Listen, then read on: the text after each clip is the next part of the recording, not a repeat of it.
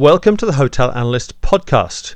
Each week, the editorial team at Hotel Analyst gather around the desk of insights to give you a few words of wisdom uh, based around the topics we've been looking at in the previous week or so.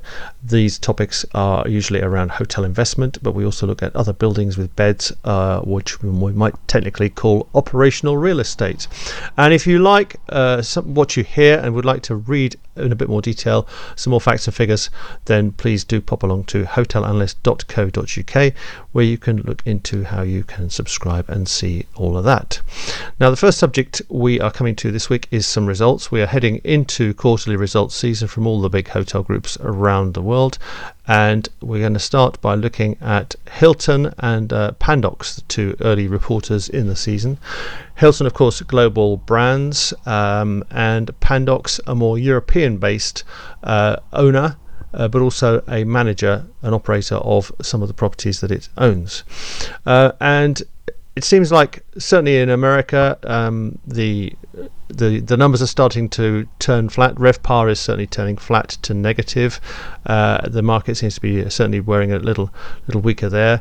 Um, elsewhere, Pandox looked to be less bothered and seemed to think that most of their hotels are in European markets are facing a fairly Goldilocks period over the coming uh, coming months. So, Andrew, what was your take on comparing and contrasting those two?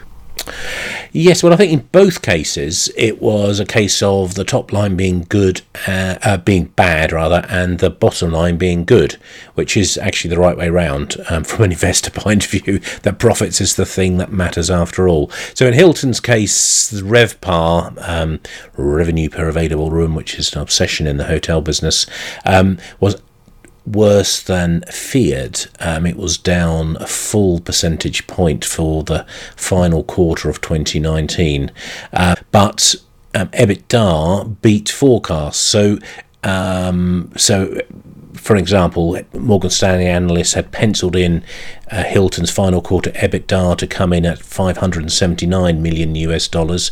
It actually came in at 586 million. So you know ahead of ahead of their forecast and ahead certainly of most most other forecasts. So a good result from Hilton. They, they're making money in a more difficult climate, which is a very good position to be in. And it's similar at Pandox as well. And I would argue that in the case of both Hilton and Pandox, you've got a state of the art um, brand company and a state of the art owner operator in Pandox, brand and operator in the case of Hilton as well, um, although the bigger franchising business. Um, and the, the old our old favourite NUG net unit net unit growth um, is still going to hit the six to seven percent in Hilton's case. So they're still on course to keep growing at a good rate. Um, so overall, I, I, think this was a, a nice looking um, set of numbers um, for both companies. Um, and whilst there is clearly an issue in terms of supply, what we're seeing is is supply now exceeding demand it's going to be a bumpy little period, but in many ways, it's that what's the cliche? When the tide goes out, you see who's not wearing any clothes, and you know the tide is beginning to recede a little bit, not too badly, um, um, but um, you'll certainly be able to determine whether anyone's got their tops on or not. Um, I'm not sure whether their, their bottom halves are going to be exposed in this current downturn because it doesn't look too grim. Um, um, Waistbands gonna, intact. yeah, yeah, exactly. but so this is a very mild downturn. It does seem that we're almost at the bottom of it as well, but um, we're about to go on and talk about coronavirus. Um, so that, that, could put a spanner in the works, a virus in the system. Um, but uh, all other things being equal, it's not looking too bad at the moment. And these two companies have have um, done better than most. And of course, talking about growth, Pandox uh, tapped their shareholders for uh, or tapped their markets for uh, a good good dollop of of cash uh, last autumn as they bought another um, portfolio of, of properties in Europe, and uh, sounded that he, Anders Nissen sounded like he was ready to do plenty more as soon as he can get hold of some decent stock. Yeah, it was interesting, isn't it? Because he, he seems keen on the UK.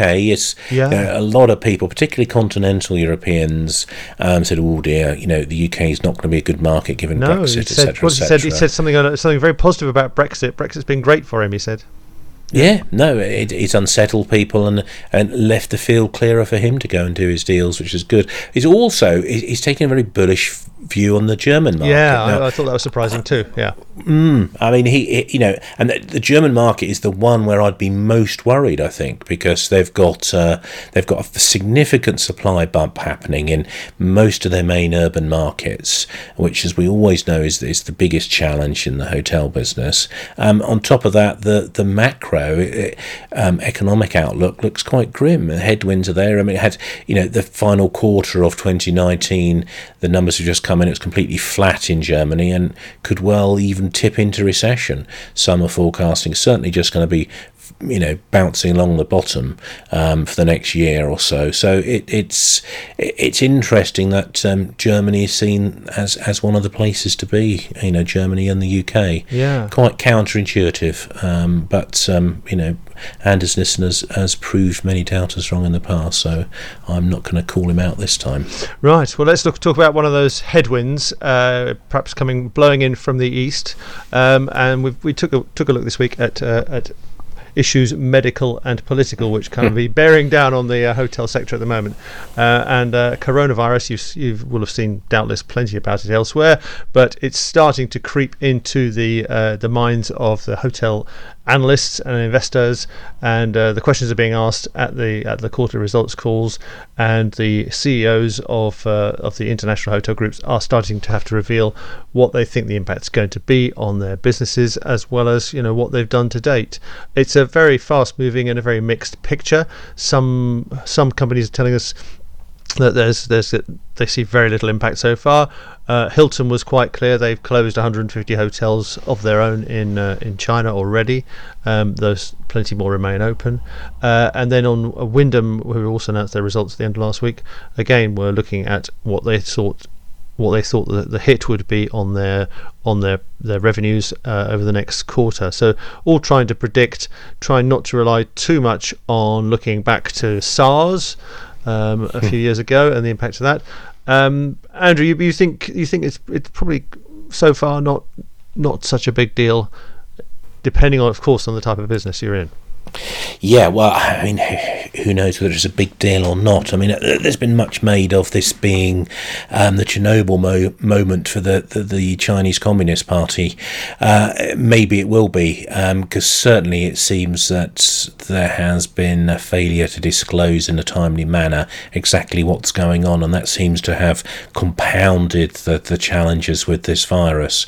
Um, whether or not they're on top of it, it, it's really quite hard to gauge given how suspect some of the numbers they've been that the government, the Chinese government, have been putting out look. Um, it, it, taking at face value, it does look. I mean, it's all about inflection points here, whether the rate of growth has turned a corner or not. Mm. And it does seem that the rate of growth of infection seems to have turned a corner. So it it doesn't look too bad. And certainly the market in general is banking on this being over within three to six months. That's the expectation. And if that is how it works out, the impact is not going to be too bad. The the general consensus seems to be be around a RevPAR impact. This is for the, the global majors, so um, the big hotel brands of um, Hilton um, or Marriott, Hilton, uh, IHG, and Accor, uh, one to two percentage points on their RevPAR. They're over there, the hit on the year.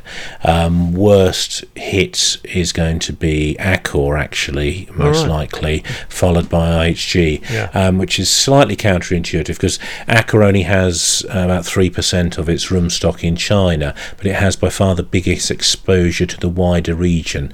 And the meltdown is hitting the wider region. Remember, if you look at Bangkok, you look at Singapore, it's it's it's looking pretty That's grim. right, all all the the- cancer. And, and Macau, Yeah. all the uh, all the all the casinos have been asked to close. Yeah, yeah. Yeah, yeah, no, totally. So it, it, it's you know it, that that wider piece I think is which is why and and uh, all- the the global major with the biggest exposure in China itself is IHG with seven percent, but it doesn't have quite as much as Accor in the in the wider region. So it's. Um, Bernstein, the analyst at Bernstein, put out these figures saying 1.8 percent, uh, 1.8 percentage point hit on the um, on the IHG RevPAR a number for the year they're forecasting and a two percentage point hit on the RevPAR number for Accor. Um, least hit is is Hilton because it's got the least exposure in China, uh, one percentage point, and Marriott just one point two. So you know overall this is, you know, I mean, frankly, it's, you know, it, it, it's very marginal indeed in terms of the, the impact on on on these businesses. Um, so, providing it stays at the level that people are anticipating. So, this is, and you know, the, the history shows that we recover from this stuff very quickly, um, providing there doesn't seem to be an, any sort of ongoing worry or concern or revisiting of this kind of thing. That's what unnerves people and really stops traveling. Mm-hmm. Yeah, and the other the other more political rather than medical hiccup to a hotel market that we, we had a look at was what's going on in Cuba, where uh, of course the Americans are now getting hop, hopping about and trying to uh, claim that uh, that property which was expropriated from uh, Americans back in the revolutionary days should be uh, should be returned to the uh, to its rightful owners or the, what they call its rightful owners. Um, but the news was revealed this week that uh, the boss man at uh, Melia, uh, hmm. Gabriel Escarrer, has actually been banned from America because um, mm. he's he's he's not kowtowed to the Americans and done what they wish regarding a couple of hotels on the island that um, they claim are built on land that should belong to some American owners. Mm, it's certainly going to help Melia's developers, I suspect, in Cuba when this um, gets reversed, which ultimately I think it has to be at some point. Um, this, uh, it, it's you know, legislators seem to do all they can to to hamper the global travel and tourism sector. Mm. Um, despite that, we, we, we keep on growing. We just grow faster than um, the average trend rate for economic growth. I mean, this year economic growth is forecast to be 3.4%. This is what the IMF is saying. Well, said back in November. Um, um, travel and tourism somewhere between three and four percent, probably at the top end of that. Um, the average over the last decade has been five point one percent, according to the World Tourism Organization. So, you know, this has been a very much a growth industry and will continue to be a growth industry. And for you know emerging economies like Cuba, it's just crazy to to have them locked out of this. It's not the Cubans' fault, of course. It's the Americans, and in particular, it's um, the, it's how America is is making it very difficult to have direct flights to Cuba, given that it's you know literally on its doorstep. Um, um, that, that, that's a that's a major issue for the Cuban tourism industry, and um, 2019 saw a 9.3% drop in overseas visitors, according to the Cuban um, National Statistics Office. And they'd been looking to try and break through the 5 million number in the next year or two. That's clearly now not on the cards. Um, but I think this is a this is going to be a hiccup. I think mm. the, the tourism product in Cuba is fantastic. And, and meantime, if you're a European, you can make hay, get over there. You can, uh, and yeah, sadly, actually, what, what happened? The, the main European markets they all fell back as well. Um, so the, the the the one market that had didn't was Russia. So Russia's now in the top um, four source markets for Cuba. Mm. Um, but uh, you know th- th- there is that potential to, to, to grow, and I, I, suspect that Canada is the number one market actually. So the Canadians are thumbing their nose at the uh, as they fly over the US over there. Yes, it's quite um, which is quite interesting. Um, but yeah, you know, it's a shame. I mean, it's, it's, it's the same with Iran. Iran looked a fa- fabulous potential there for tourism, and again, that's taken a hit. But uh, um, because of the you know political nonsense that's been going on, but uh, we'll see. I mean you know, there are other markets which are opening up. Saudi is going to be a very interesting one if they go forward. I mean, certainly their their electronic visas now um, make it make it a much more accessible country, and they do have some very interesting tourism product. Actually, um, despite what you might expect, it's not just all um, religious tourism. There is some fabulous um, um, natural environment um, stuff to get out there and have a look at in in, in Saudi. So uh, you know th- th- there are other markets which are which are there and potential. And you know coronavirus aside and the mad politics aside, I think you know we're in a wonderful industry which is set for growth. Now uh, it's been trailed for months and months and months, but we have long been expecting Hamilton Hotel Partners of the UK to get together with uh, a partner, and finally, that partner, that merger partner, has been revealed. They're getting together with Pyramid uh, Hotel Management from um, from the US. The combined group now straddles America and Europe, um, but this is a hotel management outfit with a bit of a difference, isn't it, Andrew? Yeah, um, co-investment is the key here. Um, it's having um, skin in the game, whatever management jargon cliche you want to put in it.